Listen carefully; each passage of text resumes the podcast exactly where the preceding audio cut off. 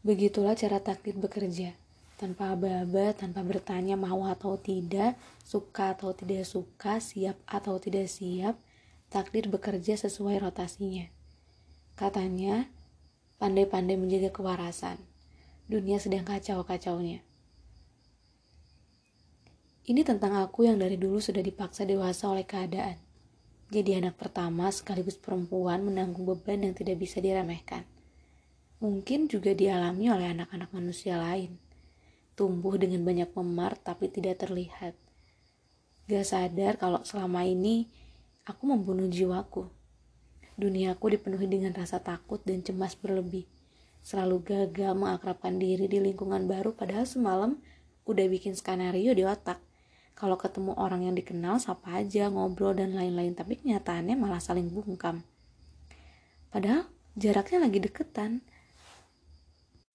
Dulu, aku sangat tidak tertarik untuk mengabadikan setiap momen. Bagiku, setiap kejadian tidak harus diabadikan lewat potret, karena pada nyatanya ada beberapa hal yang cukup disimpan rapat dalam hati. Seiring berjalan waktu, semua berubah sedikit demi sedikit. Kukumpulkan potret, gambar keseharian untuk sekedar jadi kenang-kenangan kayak buat bukti gitu loh kalau ternyata sebelum kita sejauh matahari kita pernah sedekat nadi. Aku pernah mengalami depresi, kehilangan kepercayaan, mengalami menderita kecemasan yang membuatku sulit beradaptasi dengan lingkungan baru, cenderung lebih diam, lebih introvert. Ya kalau ngomong cuma seadanya, nggak bisa basa-basi. Menjalani hari-hari yang tidak mudah, tapi tetap dihadapi. Aku tidak tahu bagaimana membalas jasa setiap hal baik yang sudah diberi. Mungkin ini cukup menjadi isyarat tentang betapa bahagianya bertemu dengannya. Apa pun yang terjadi, aku tidak boleh mati termakan kekhawatiran serta pikiran. Dia bilang, gak apa-apa, meski kamu harus meraba-raba cahaya untuk membawamu kembali ke permukaan terang. Gak apa-apa, kalau masih ada rasa takut, rasa cemas. Aneh tapi nyata, di antara kita tidak pernah terikat oleh apa pun. Punya cerita istimewa di dongeng ini. Meski begitu, terima kasih sudah memberi ruang. Untuk senyummu yang sempat kunikmati, tentang mataku yang menatap matamu, tentang kebaikan hatimu yang mampu menerima seluruh hadirku. Kamu menemani prosesku bertumbuh. Maaf untuk beberapa hal kadang sering merepotkan. Makasih sudah pernah sudah bersedia tertawa bersama, menjadi pendengar untuk setiap hal yang kuceritakan.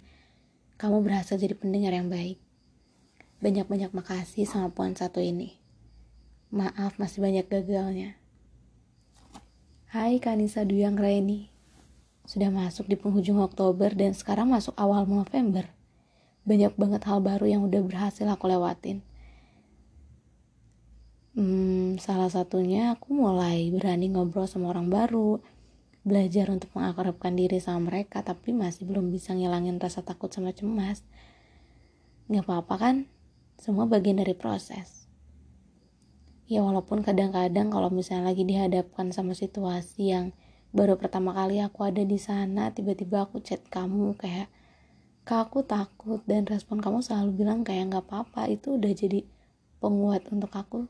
Makasih banyak. Selalu ada saat aku butuh. Dan yang terpenting dari kamu akhirnya aku bisa ngerasain berkeluh kesah sama orang. Karena susah untuk bisa percaya untuk bisa mengungkapkan apa yang sebenarnya kita rasakan dan kamu bisa jadi rumah kedua untuk aku. Jadi ternyata seseru itu ya. Bisa cerita ke orang.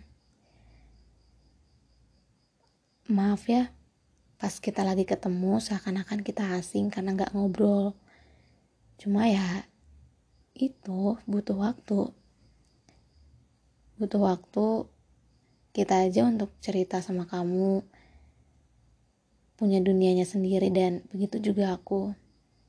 Jadi ya gimana? Gitu deh konsepnya. Kalau ketemu cuma sapaan doang udah gak ngobrol. Karena aku sadar dunia kamu bukan cuma tentang aku dan aku juga punya dunianya sendiri. Jadi antara kita ya cukup kita aja yang nikmatin.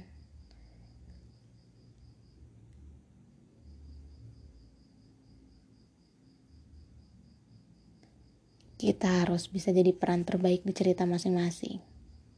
Hari ini esok dan esoknya lagi aku mau bilang makasih. Kamu tidak pernah berubah. Lain kali janji deh kalau ketemu kita ngobrol ya. Oh iya selama kita ketemu eh selama kita kenal kita belum pernah lo foto bareng. Sebegitu hasilnya kita di dunia nyata